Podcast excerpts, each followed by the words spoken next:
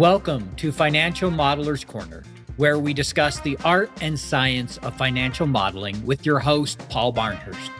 Financial Modeler's Corner is sponsored by Financial Modeling Institute.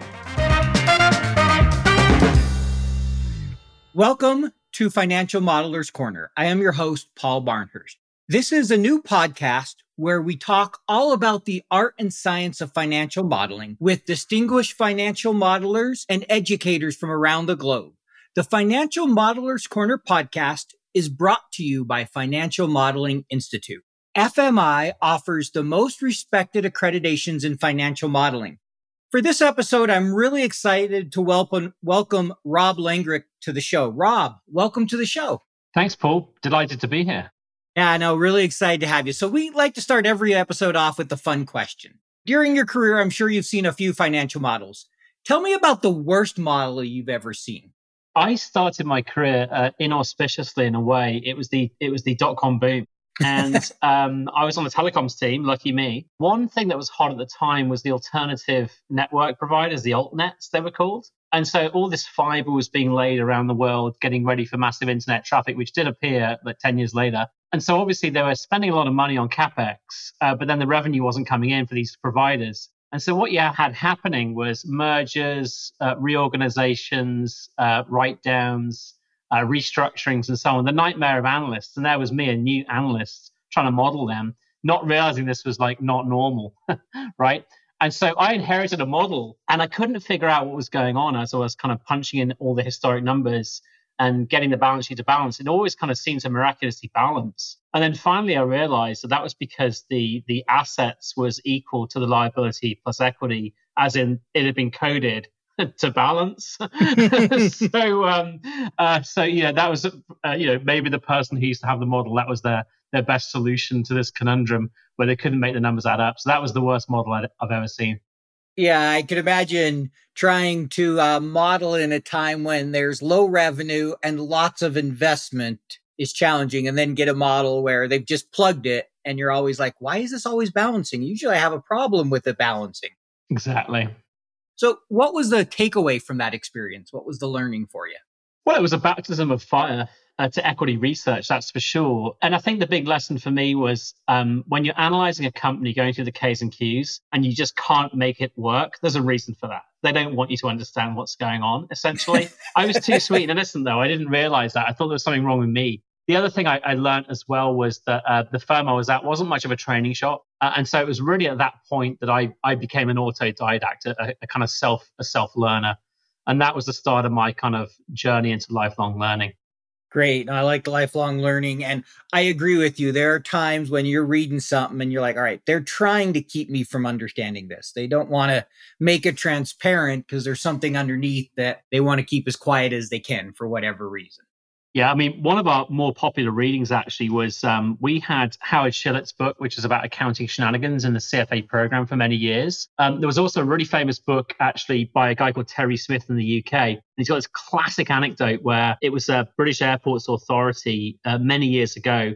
They managed earnings by extending the depreciable life of the runways. So he just had these classic stories in there. And so, yeah, accounting shenanigans are some of the things that people I love the most about the C F A program when we teach you about the tricks that companies can play and kind of how to be on your guard against them. Yeah, no, I remember, you know, speaking of that, over my career, I had a time where a leader told me you have to pick and choose what payments you recognize. I don't think that's how accounting works. And another one, you know, we're doing an accrual and trying to finish out the year. And they're like, they asked me, well, what do you want the number to be? Well, what's an accurate estimate that we can support for accounting purposes? So why don't you tell us a little bit about your background? We'd love to get to know you a little bit better and how you ended up where you're at today. So I was a, let me see, I was a scientist at high school, physics, chemistry, biology. Um, I kind of almost did a law degree by mistake. I didn't know what I wanted to do type thing. And it became very clear. I was, I loved reading the Financial Times. I was in Europe at the time. And so it was pretty clear I wanted to do finance. So I actually got my lucky, my first lucky break, which is always the most important one, actually, for youngsters, right? Um, I was a, a foreign student in Norway, in Oslo, and I was interviewing for the banks in London for an internship. It was uh, Morgan Stanley's first summer internship in Europe. Uh, that was summer nineteen ninety-eight. And uh, they flew me there from Oslo to London. And lo and behold, my interviewer was a Norwegian guy. And I'd done this kind of, it's called Norsk for Utlendinger, uh, Norwegian for foreigners uh, class. So I could speak some very basic Norwegian. And, you know, he took a shine to me. I, I really do credit that lucky break to getting my foot in the door in finance. I then went into equity research. I wanted to be more client facing than being a junior banker. I uh, did my C F A, kind of got obsessed with the Bloomberg Terminal uh, as an equity research analyst, and then ultimately wanted to go, go corporate. So I wanted to go to business school, go to consulting. I went to Bain and Company uh, here in New York City, uh, doing private equity diligences. And then uh, Bloomberg was looking for someone to uh, uh, work in the C E O's office who had been working at a strategy consulting firm. So lo and behold, I'd uh, obsessed with the Bloomberg Terminal, Bain and Company, working in consulting. It was a great fit for the role. Joined Dan Doctorow's team, the C E O of Bloomberg, on his team working on strategy. Uh, and it was really there that I got the the bug for finance education. There was a, a, an education unit looking to uh, offer products and services uh, to uh, universities worldwide from Bloomberg. So that was kind of my big focus area. And then the last thing I did at Bloomberg actually was build a tool mapping the Bloomberg Terminal to the C F A program, which I'd done many years earlier. Uh, and that's when uh, C F A Institute uh, took an interest in me uh, and reached out, and, and the rest is history. Cool. Thank you for sharing a little bit about your background. Sounds like you went from the, the analyst to the corporate world and found yourself in education as you went along the journey. So great. So, you know, you, you mentioned you started your career. You talked a little bit about it in the previous uh, questions as an equity analyst. Can maybe you talk a little bit more? What did that experience teach you, and how did it kind of help you prepare for the rest of your career? You know, the life of an equity research analyst goes a bit like this. You start by um, initiating coverage on a universe, and you, they've got a very fixed view how many stocks they want to cover. So you, you, you publish these initiation, we call them Bibles. Uh, and that's a lot of fun, going really deep into a company. And then what happens is you've got to cover that company every quarter, join the quarterly treadmill. And really your life is kind of dictated by earnings season, essentially, four times a year. And so um, that's kind of the life of an analyst uh, with some re- really big thrills occasionally. Sometimes you get it wrong, and that's uh, that you feel pretty bad. But when you get it right, you're kind of on top of the world. So I remember it was December two thousand two. Um, I was covering a Norwegian video conferencing company called Tanberg, now owned by Cisco. And uh, I was the only, ne- I, I switched to a negative recommendation just before their first ever profits warning. And that was a, that was a real thrill, I can tell you. Um, but then, of course, you, you have uh, times when you get it wrong as well, p- p- occupational hazard. The market will humble you. I'd say the big things you learn in equity research from a modeling perspective, though, you certainly learn how to build a three-step financial model, how then that feeds into valuation, uh, and how to do a stock pitch. So um, uh, you also learn the workings of uh, the buy side and sell side. So how do portfolio managers work with analysts and so on. Uh, and then I think the biggest thing I took away from it was how you work on the fundamentals with your model, but then macro will do what macro wants to do. So uh, right now, here we are in October twenty twenty-three with the bond yield spiking, uh, which is going to affect P Es and valuations. And that's not actually in the model of the company at all. So that's a huge lesson as well from equity research. Yeah, I, I think the last one there is applicable in today's world, right? Those interest rates, those macro things. Just look at the last three years since COVID, you know, war over in, in Europe, the uh, oil prices and what they've done, inflation, interest rates. I mean, just one right after another, big macro events that can really wreak havoc on a business. Yeah, absolutely. It's it, you know you can never you can never kind of predict what's around the corner, uh, and then as an analyst though you've got to uh, cover things like profits warnings, things like big exogenous events, and so on. So yeah, I've seen it, seen my fair share of it. I'm sure you have. You mentioned you moved over to education, taking the head of education role at Bloomberg. I think that was twenty thirteen, so about ten years ago. What motivated that move? Why move into education? What uh, kind of triggered that?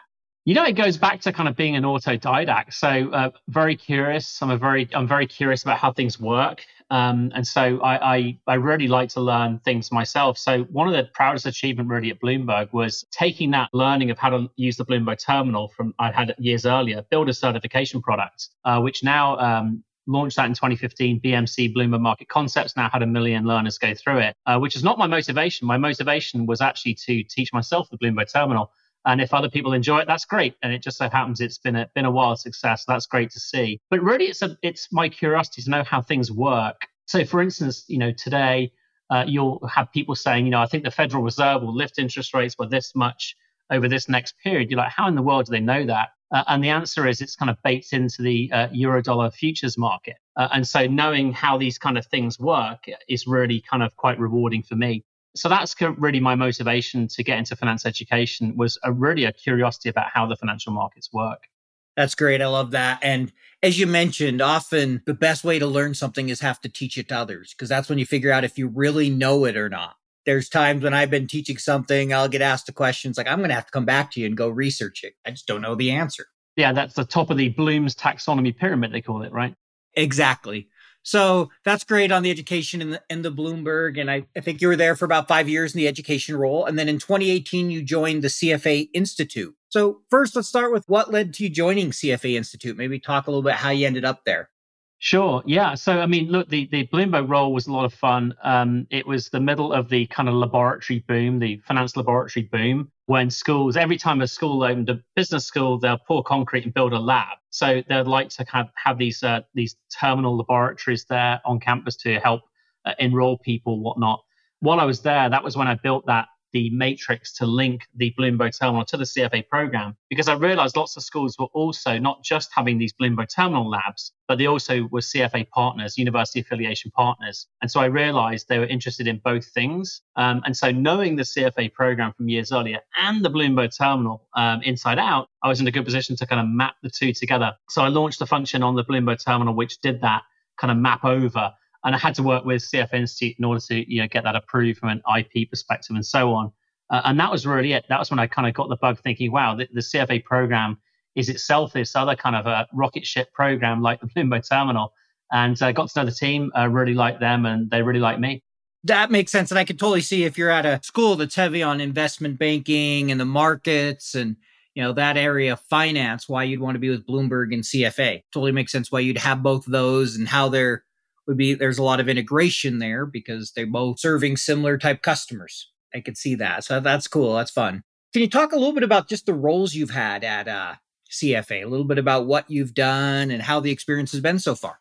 Sure. I've had uh, really only two roles there. So I joined as um, what's called head of practice analysis. Um, so what that really means is I, I oversaw the skeleton of the C F A program, uh, which is the main credential o- on Wall Street. And so that's the whole curriculum outline. What should we teach? What is to advance the C F A program? What new areas are breaking and so on. So I spent, uh, it was a good, uh, it was a good two, two plus years, uh, essentially meeting with investors around the world to think about how we need to develop and advance the C F A program.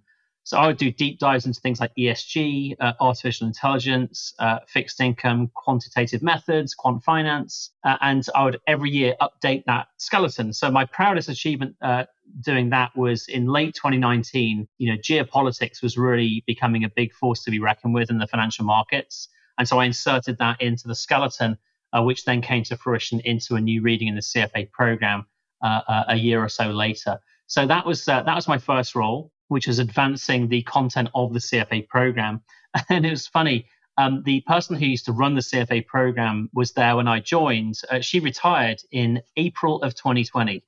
So just as the global pandemic kind of got kicked off, for the way that the junior kid was covering the telecom sector at the wrong time, I then uh, ascended to, to lead C F A program and tackle the, the pandemic, which was a very kind of fulfilling challenge, taking a, a huge paper-based exam into the electronic era in, in a hurry. And in that role, really, uh, I oversee the kind of commercial strategy of C F A program, looking for how we need to position it, how we need to develop it, what new features does the market demand, and so on and so forth. And then how do we how do we promote that around the world? Uh, so that's my current role leading the C F A program. And so when you uh, said paper-based, it reminded me, I did level one before I decided, I, you know, didn't make sense for where I was at in my career. And I didn't do level two and three, but I can remember sitting in a big, huge room, flying out to Cal- I was living in Arizona at the time, flying out to California and paper-based with the calculator and grinding through, you know, level one for I don't know how many hours it was, whatever the time was. So yeah.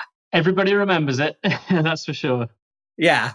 No, I remember just thinking that was grueling. Like, I pro- probably failed. I, I passed level one, but like I said, never did level two or three. So it's never too late, Paul. That is true. I I could. I w- we'll see. Since I don't do much in the investment world, and I already got, you know, I just did uh, the F P and A certification, and I'm going to be doing F M I this year. We'll see if I'm going to add another one to that. In today's business world, financial modeling skills are more important than ever. With Financial Modeling Institute's Advanced Financial Modeler Accreditation Program, you can become recognized as an expert in the field by validating your financial modeling skills. Join the Financial Modeling Institute's community of top financial modelers, gain access to extensive learning resources, and attain the prestigious Advanced Financial Modeler Accreditation. Visit w w w dot f m institute dot com backslash podcast and use code podcast to save fifteen percent when you register.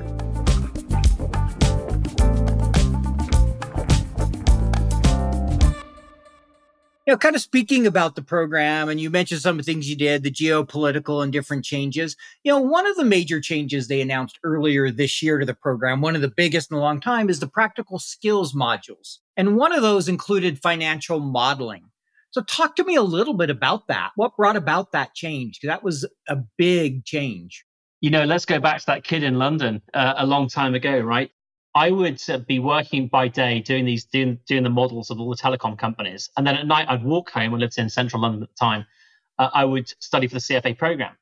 And it struck me that I'm studying all about these accounting ratios and the C F A program about multiples and comparable companies and so on.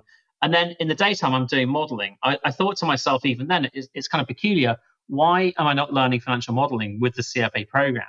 And that was really the spark that, that sparked the idea, which is, well, hang on, we should have financial modeling in the C F A program itself. So that was the that was the inspiration, was essentially, yes, we need to teach academic finance, but we also need to make sure it's practical. Um, so it, it kind of uh, it comes to them in the form that they're going to be used to doing it uh, on Wall Street itself. Um, so that was the inspiration to put financial modeling into the C F A program. Really happy to work with F M I to incorporate that into C F A program level one. Yeah, no, F M I is a great organization. I know you work quite a bit with them to incorporate that. You know, a couple questions. First is, what's been the response so far? How have people, you know, responded to that change? It's been overwhelmingly positive.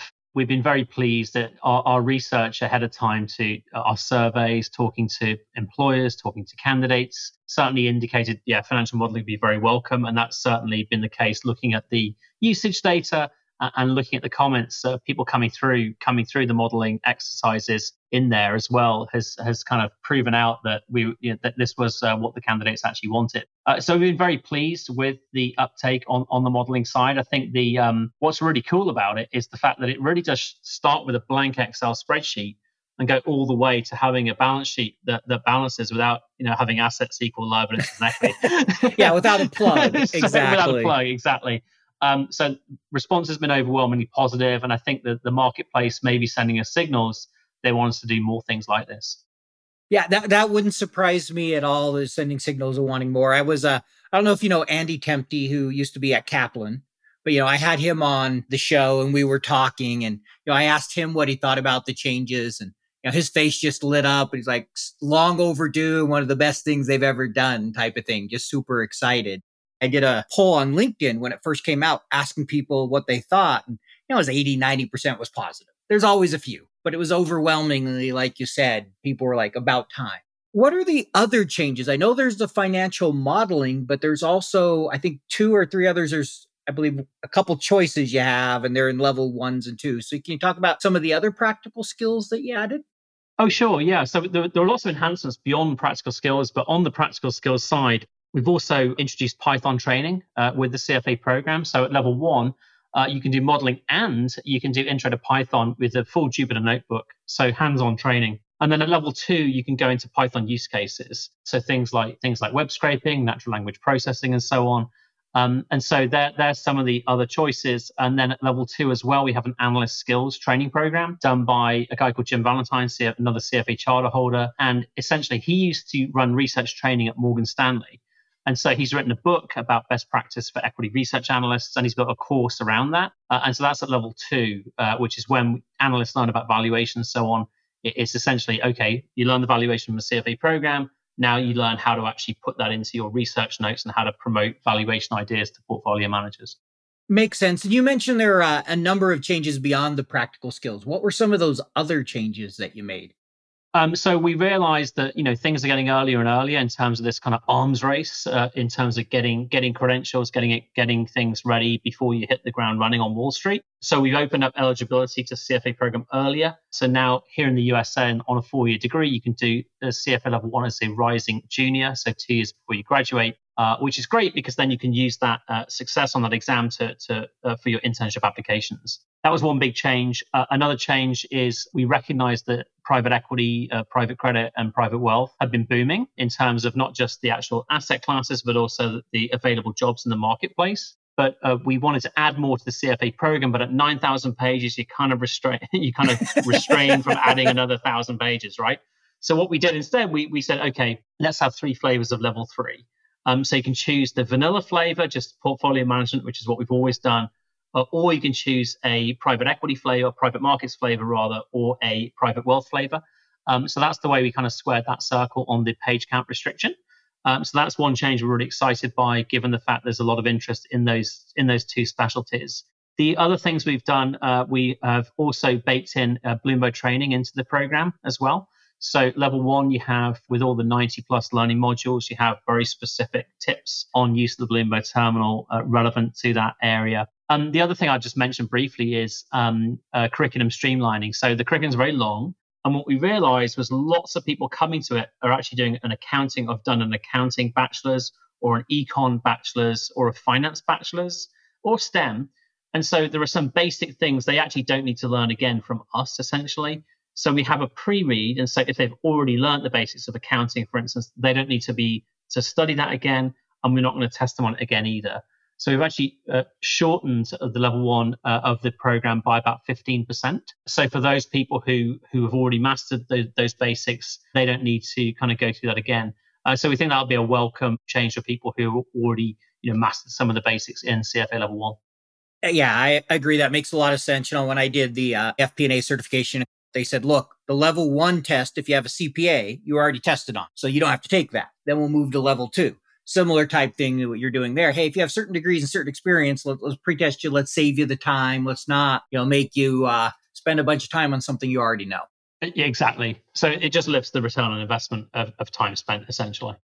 And then I, I think it's a great idea. I didn't know you opened it up now to juniors. Makes a lot of sense, right? If you're looking for an internship and you can say, hey, look, I completed level one or I'm taking it already. You show that initiative to the companies that you're looking at. They can see you're serious. It's just one more checkbox that will help you in that process. Yeah, and they, and they all know what C F A program is as well. So we think it's a really nice fit for internship recruiting, essentially. Exciting. So just, you know, as you talked about all those changes, you know, what do you think is kind of the main benefit of all that for the charter holder? I mean, how does that help them?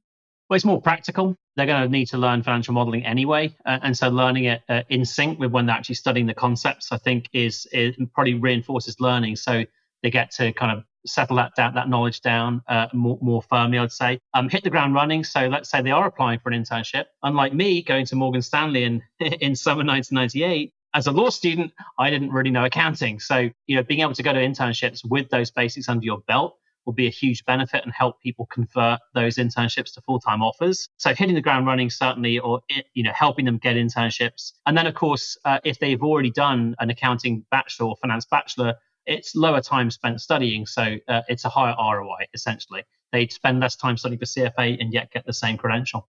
Yeah, no, I think I think that's great. I can't even really think about how many hours I spent studying. And, you know, it was the year I had my first daughter. So there were a lot of very early mornings trying to study as a very tired person. But that's another story. So anything to shorten it would have been appreciated. That is n- not uncommon, not uncommon what you mentioned. No, I'm I'm sure it's not. The other thing you kind of mentioned, you know, when you were first early in your job and not, you know, ha- having been taught maybe modeling or knowing it well.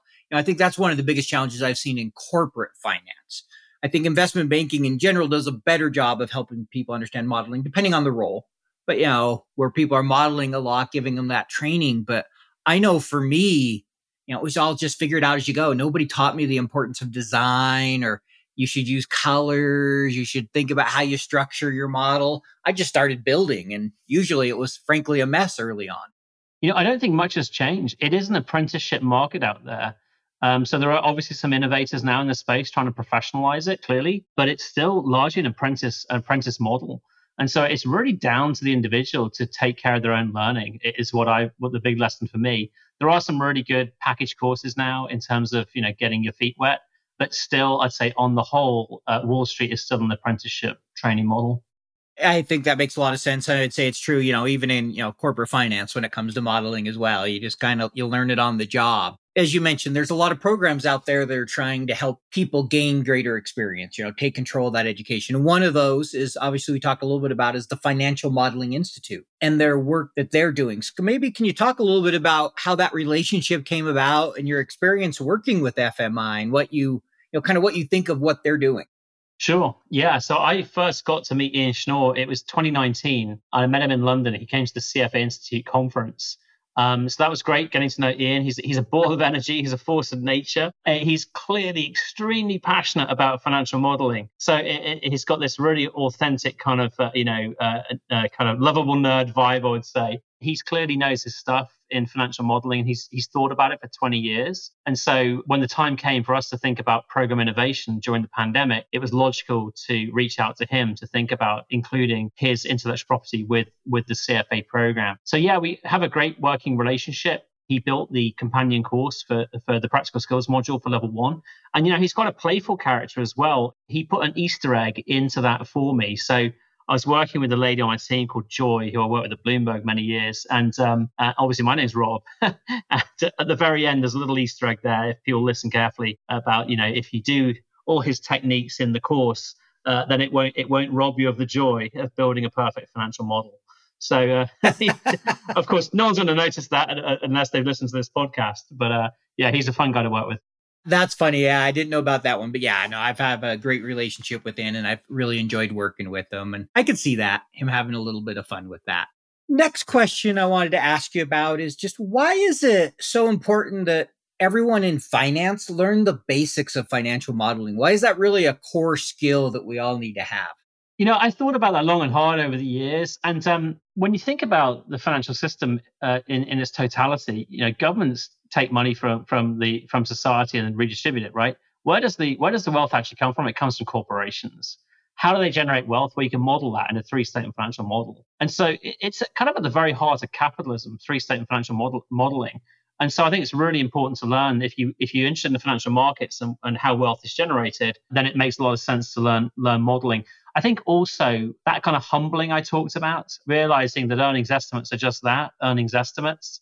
And actually, if you give it a try yourself on a quarterly basis, you're going to be precisely wrong all the time.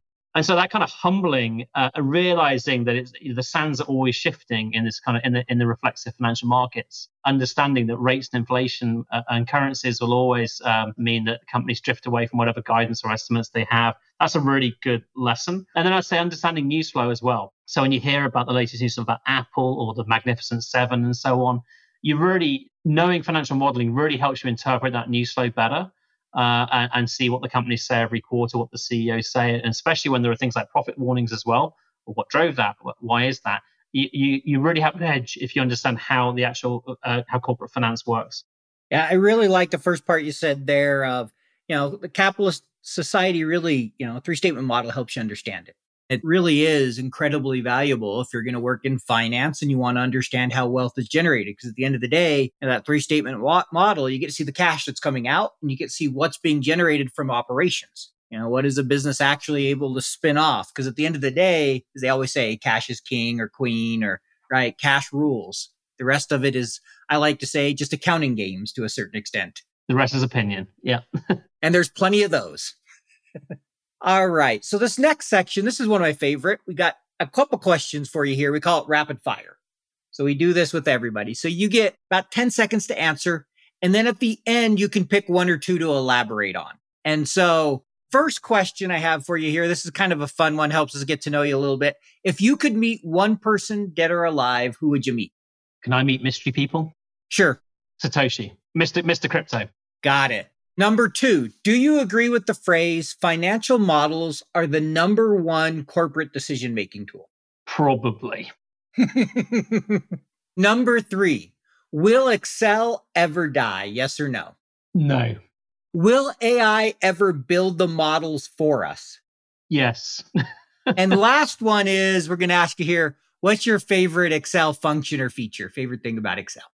Oh, wow. That that's an easy one for me. When you highlight a part of the model with numbers in it and just hit the F eleven key, it, it immediately makes the chart. That That's a killer feature. I don't think I've actually used that one. Oh, wow. You'll be addicted. Go, go and do it. And you'll be like, yeah, Rob was right. And I've used Excel for a lot of things. And I think I know, now that you mentioned that, I think I've done it by accident a couple of times, but I just never realized that did it. So it'll become your favorite function the moment you do it one time. That's funny. All right. So you could pick one or two of those to elaborate on for your answer. I think the will Excel ever die is an interesting question. Uh, and I, I think about like Sam Altman, you know, being asked about ChatGPT and is it going to do away with lots of swaths of society and so on. And his answer there is, well, did the calculator do away with learning math? Of course, the answer is no. Uh, and that's his kind of, that's his stock comeback on, will ChatGPT do away with A, B, C, D, and E, right? I think at the end of the day, Excel is just an abacus, right? It, it is a calculator. And so in the in the way ChatGPT won't do away with learning math and calculators, you know, what's going to do away with Excel when Excel is just a basically elegant math? You're always going to have to do it, right? And so no, uh, could it be a different company that wins? Sure, we saw the word processing companies in the eighties switch switch horses. We did see different spreadsheet applications. You got Google Sheets, whatever. Uh, but no, conceptually, spreadsheets are just mathematics. And so um, unless and until mathematics will be done away with by the robots, I think I think it's here to stay, uh, that one.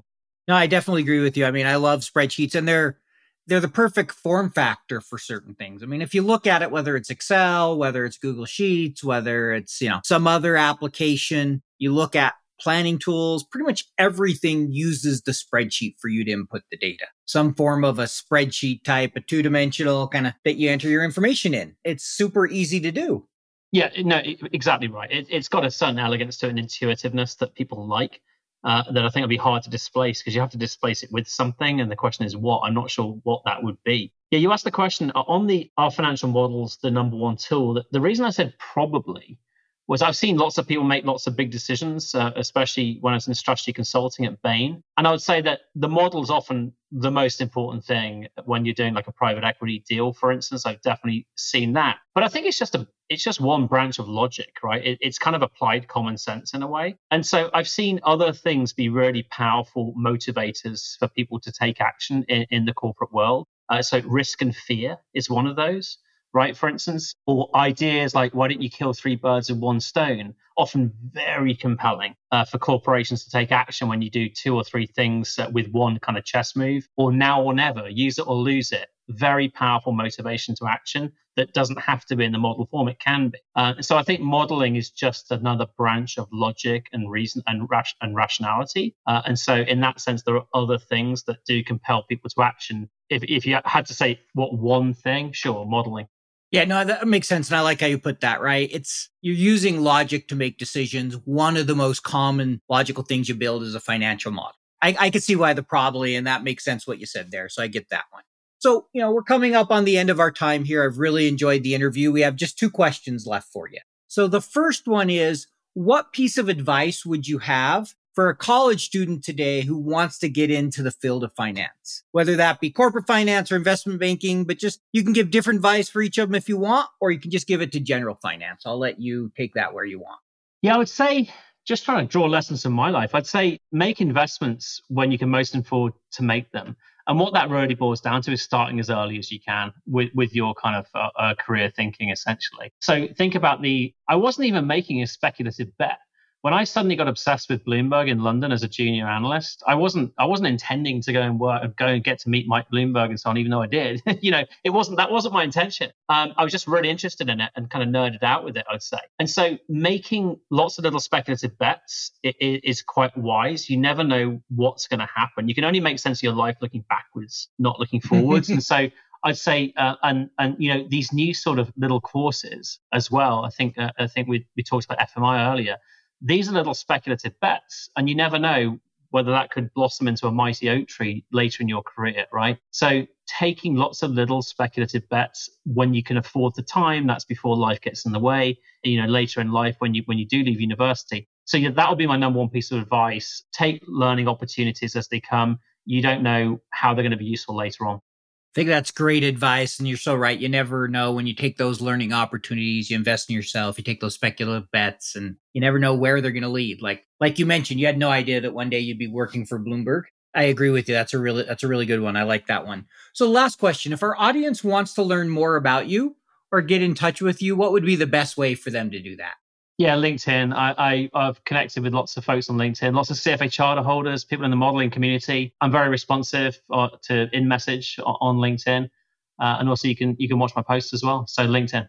Sounds good. And we'll definitely put that in the show notes so people can find you. Again, thank you for being on the show today, Rob. Really enjoyed chatting with you and you know, look forward to sharing this with the audience. Really enjoyed it, Paul. Thanks very much. Financial Modeler's Corner was brought to you by Financial Modeling Institute. Visit F M I at www.fminstitute.com backslash podcast and use code podcast to save fifteen percent when you enroll in one of their accreditations today.